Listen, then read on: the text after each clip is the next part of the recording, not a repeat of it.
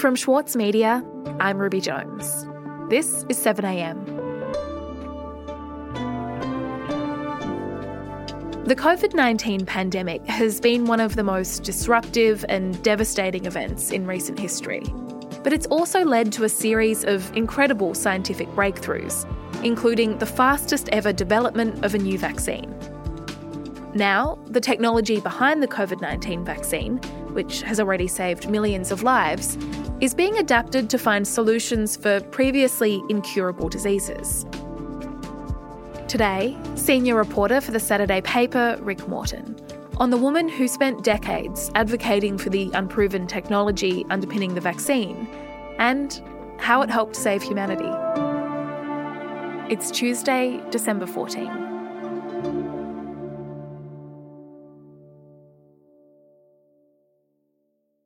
Rick, who is Katalin Karikó? Katalin Karikó is a 66 year old scientist. She grew up behind the Iron Curtain in communist Hungary in a small town, 10,000 people, in the middle of nowhere, as she describes it. And she's the daughter of a butcher and a bookkeeper. And she's changed the world, uh, turned it on its head. In fact, she's expected to win, if not the next Nobel Prize, a Nobel Prize, and soon. But only a few years ago, no one was interested in her work. No one. And the story of her life and her achievements is really, really extraordinary. I, I find it breathtaking, to be quite honest. And she's one of the most fascinating characters in, in science that we've had in a very long time. Mm, and it sounds like her rise has been pretty phenomenal, Rick. So, can we start at the beginning? Can you tell me about how she got started in her scientific career? Where did it all begin? Every kid is a scientist, right? And Karikó was always interested in science. In fact, I mentioned that her dad was a butcher she was always watching him slaughter the pigs. I was always there. And whereas my older sister, who's three years older, and my mother usually, you know, inside the house, they didn't want to see that part. But her mother would tell her, You were always there. You were fascinated by, you know, the insides. Now, it sounds a bit gory, but, you know, they had no running water, no television in this village. So science is what happens in the world around you course, we had uh, all of the happiness, and I didn't know how many things we didn't have because other neighbors didn't have. So, by her own admission, she says that she wasn't that great at school early on, but by high school, by the eighth grade, she was winning science competitions. And when I was 14, I was uh, third best in Hungary in the country, and. Um, I, I knew the uh, names of the plants. I love plants. And when I went to the university, actually, I also mentioned that I want to work with plants. And then everybody was said that, oh, that's so boring. but I love plants. And she went on to study biology in college, and then she went to graduate school. And it was there that she learnt about a molecule that scientists had uh, only discovered in the 60s when Katalin was just five years old messenger RNA. And of course, I was an undergraduate. Everything was new for me. This was also and very exciting. And Karikó was fascinated by, by these molecules. She thought they had infinite potential. And for my PhD, I, I went to the RNA lab. And she managed to see that at a very young age. And she dedicated her entire career to this thing that really no one understood. Okay, so Rick, what exactly is messenger RNA and what was it that Katalin saw in it? What was the potential that she identified? Yeah, so just really quickly, I mean, DNA was the big breakthrough. We all know DNA, double strand molecule that encodes our genetic profile, our genome, and that was discovered by Watson and Crick. Everyone thought it was kind of like the overarching code for life. Uh, if you understand DNA, you understand everything. That wasn't quite true. In fact, RNA ribonucleic acid, which is a single strand compared to DNA's double strand molecule, actually did a lot of the work in the cell. And it's messenger RNA that takes the overarching rule book of DNA into the, the cell to the ribosomes, which is kind of the factory. And that's what tells the ribosomes to print or produce these proteins a, and chains of amino acids. Now, the key insight here is that if you can understand that process well enough and then control it, first in a lab and then in, in, in vivo, as they call it, uh, in the body, then you can actually have tremendous breakthroughs in medical science. Now, the great conundrum for Karikó and researchers like her was that the mRNA died um, or was degraded uh, when it got into human cells. And that's not useful when you're trying to actually harness it. So Kariko was convinced that this technology was the key to solving most human ills, but they needed to get over this roadblock. And, you know, the lab she was working in in Hungary lost its funding in 1985. She couldn't continue this work. She knew the potential was there, but she needed to keep working. So she couldn't progress her work and she left her home country. So she packed up with her husband and two year old daughter at the time and moved to the United States. Mm, okay, so she thought that there should be a way for messenger RNA to be replicated and essentially to carry out certain functions in the human body. And if that was possible, then there might be all sorts of medical applications for the technology. But it sounds like within Hungary, there wasn't a lot of support for that hypothesis. So, what happened when she went to the US? It did not go as she had planned. She suffered setback after setback after setback. It was actually quite astonishing how much bad luck she had in terms of the institutional application of her science. And Kariko never received a single medical research grant for her work. She lost repeated positions at institutions around the world and in the United States of America, and at one point was threatened with deportation by a former supervisor because she accepted another job and didn't tell him fast enough. And both the job that she had accepted and the one that she was um, already in were gone. So she was without work and technically an alien in the United States of America. She managed to get around that, thankfully, at the last minute. But she was, you know, when she thought she had her career back on track, she was an adjunct professor at the University of Pennsylvania. And then after, you know, a series of experiments that didn't go the way she wanted, she lost all funding. And, you know, it was her dogged pursuit of research on mRNA technology that kind of led her to that position. And she couldn't convert the people around her, even though she knew in her own marrow that this was an excruciatingly exquisite technology. She couldn't convince the others, and they believed it was far fetched or, or, impossible to actually translate into real world outcomes. Mm. So, is that what was going on here, Rick? Clearly, other people, other scientists, and people who are in charge of handing out grants just weren't seeing what she was in terms of the potential of the technology. That's part of it. Kariko is also really humble. She's methodical, but that didn't translate to all of the trappings of this system in which you have to be a showboater, you have to be good at grant writing, you have to be good at schmoozing, you have to be good at making sure you've got the right networks. And she didn't do any of those things because she was always in the lab. Mm. Yeah, it, it sounds tough. There's this technology that she, as you say, believes has huge potential. She she knows that it does, um, and that's because it can literally instruct cells to do whatever you want them to do. That's the potential here, but no one else seems to be recognizing that. And now across two different countries, her home country and the US, she's struggling. She's failing to get support for her research. She's not getting grants. She's been demoted. So when do things start to turn around for her, Rick? It's a slow road, but she has this massive breakthrough in 2005 where, along with a colleague, Drew Weissman at the University of Pennsylvania, uh, the two of them figure out a way to produce a modified mRNA molecule using nucleosides, naturally occurring rather than synthetic, that can be safely absorbed into human cells. Are you just absolutely puzzled that nobody else is rushing in and having champagne together with you. I mean, this is like groundbreaking stuff that you're able to accomplish. Was that um, frustrating or puzzling or both? No, we we didn't. Uh, I mean, uh, when we had 2005 data and the paper came out, I, um, you know, Drew is um, is a very calm person, and but he told me that calls are coming in and they will invite us to talk and it didn't happen but uh, we were not sitting and waiting and watching the t- telephone and about 15 years later it was this discovery that ended up being the key to creating a whole new scientific platform for vaccine delivery and that was and is being injected into hundreds of millions of people and playing perhaps the most important role in ending the covid-19 pandemic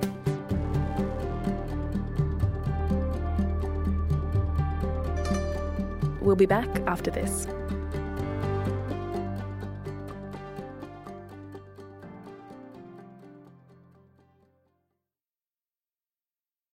As a 7am listener, you're already familiar with many of the journalists who work for the Saturday paper. For a limited time, subscribe to Australia's leading independent news source, The Saturday Paper, and you'll receive The Saturday Paper's stainless steel coffee cup, made in collaboration with Fresco, for free. Subscribe from just $2.10 a week. Simply visit thesaturdaypaper.com.au forward slash offer. For Sloane Crosley, writing about the loss of a friend may not have provided catharsis, but it did allow for the possibility of a better ending. Like you have this amazing meal that's this friendship, and then you have a really, really, really, really bad dessert with shards of glass in it. And then like the book is like, you know, those little chunks of chocolate that come with the bill. I'm Michael Williams. Join me for this week's episode of Read This as I talk to Sloane Crosley about her latest, Grief is for People. Listen wherever you get your podcasts.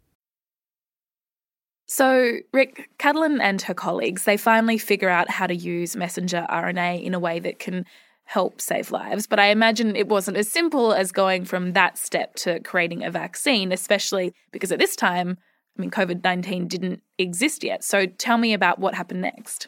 Yeah, I mean, it's the breakthrough itself is is really in the structure of how this thing can operate. But to make a vaccine, you still need to know what to tell the cell to do you need to know what proteins it needs to make. Now, with some viruses, that's easier than with others. So, there were a bunch of things that really happened after this massive breakthrough that laid the groundwork for what would ultimately become the COVID 19 vaccine. Now, Katalin patented her discovery alongside Drew Weissman and set up a company to continue her research. That was ill fated. you might be picking up on a trend here with um, poor old Kariko's career. So many setbacks. Mm. So many setbacks, a lot of bad luck. But in 2013, she met the founder of a pharmaceutical company called BioNTech at a lecture. This is a German German startup. And he offers her a job at the company, which she accepts because at this point, the university that she was at, University of Pennsylvania, has stopped funding her. Now, a few years later, that BioNTech company starts working with Pfizer on a flu vaccine using the mRNA technology Katalin had developed. And then, of course, we kind of know the story now. COVID 19 hits they realised they're in an incredibly unique position. They could use this exact same platform, the one that Katalin had been advocating for for decades, essentially her entire adult life, and they, they know this is important, so they pivot to making this COVID 19 vaccine and they do it really quickly.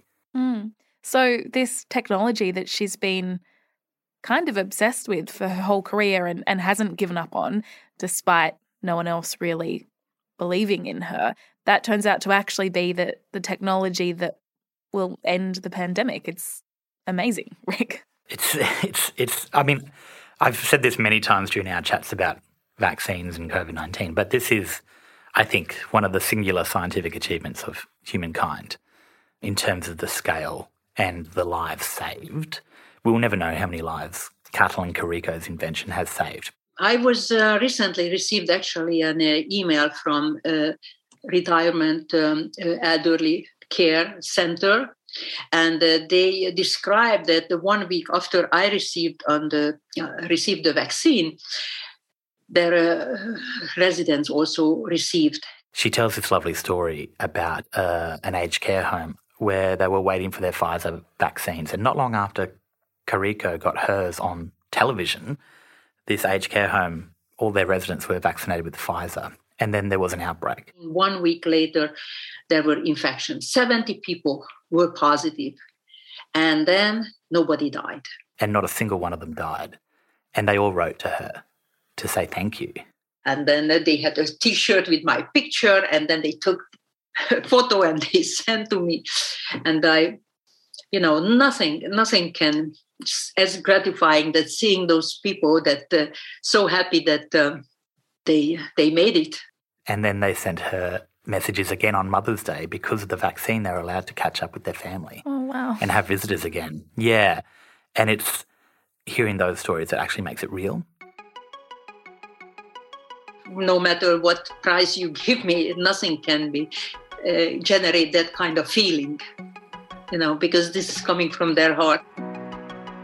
The thing that I find fascinating about her own story is that she never gave up because she knew what science is. Science is not about winning every experiment or learning the thing that you set out to learn on any given day. In fact, it's it's about continuing to ask questions. You know, a good science experiment will actually raise new questions. And that's what her career is built on. She was just refining and refining and refining. Universities, in some cases, particularly in her case, they just couldn't see beyond these failures.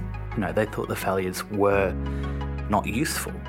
Whereas she knew that it was just all part of a long plan to get this thing to work. And I just I wish I wish our institutions could back that. And I suppose at the end of that process, after making all of those refinements and having those failures and breakthroughs, messenger RNA was adapted to fight COVID 19. But it does sound, Rick, like it could also potentially do a lot of other things. I mean, that's kind of the whole point of this technology. You can adapt it and you can instruct cells to do what it is that you want them to do. So, what else might be possible? Oh, so many things. you know, messenger RNA has shown enormous potential for medical applications beyond COVID. And so we're talking about vaccines and treatments for conditions including cancer, you know, stroke, necrotic wound healing when it comes to diabetic patients, other types of viruses. Um, can you imagine how fast some of the progress will be made over the next five to 10 years on these things? I find that incredibly exciting. And that is the number one message, I think. You know, yes, it's been a hellish two years and things have been terrible, but we get something out of it. Mm. It's nice to think of something good coming out of the pandemic, Rick. Yeah, and I'm like I'm not just saying that. I genuinely believe it. Like I am so excited by this stuff. It is just an astonishing story of human achievement, but also just the you know the way the natural world works and the way that we are beginning to understand that. I mean, we are only at the beginning of that journey. Rick, thank you so much for your time. Thanks, Ruby. I appreciate it.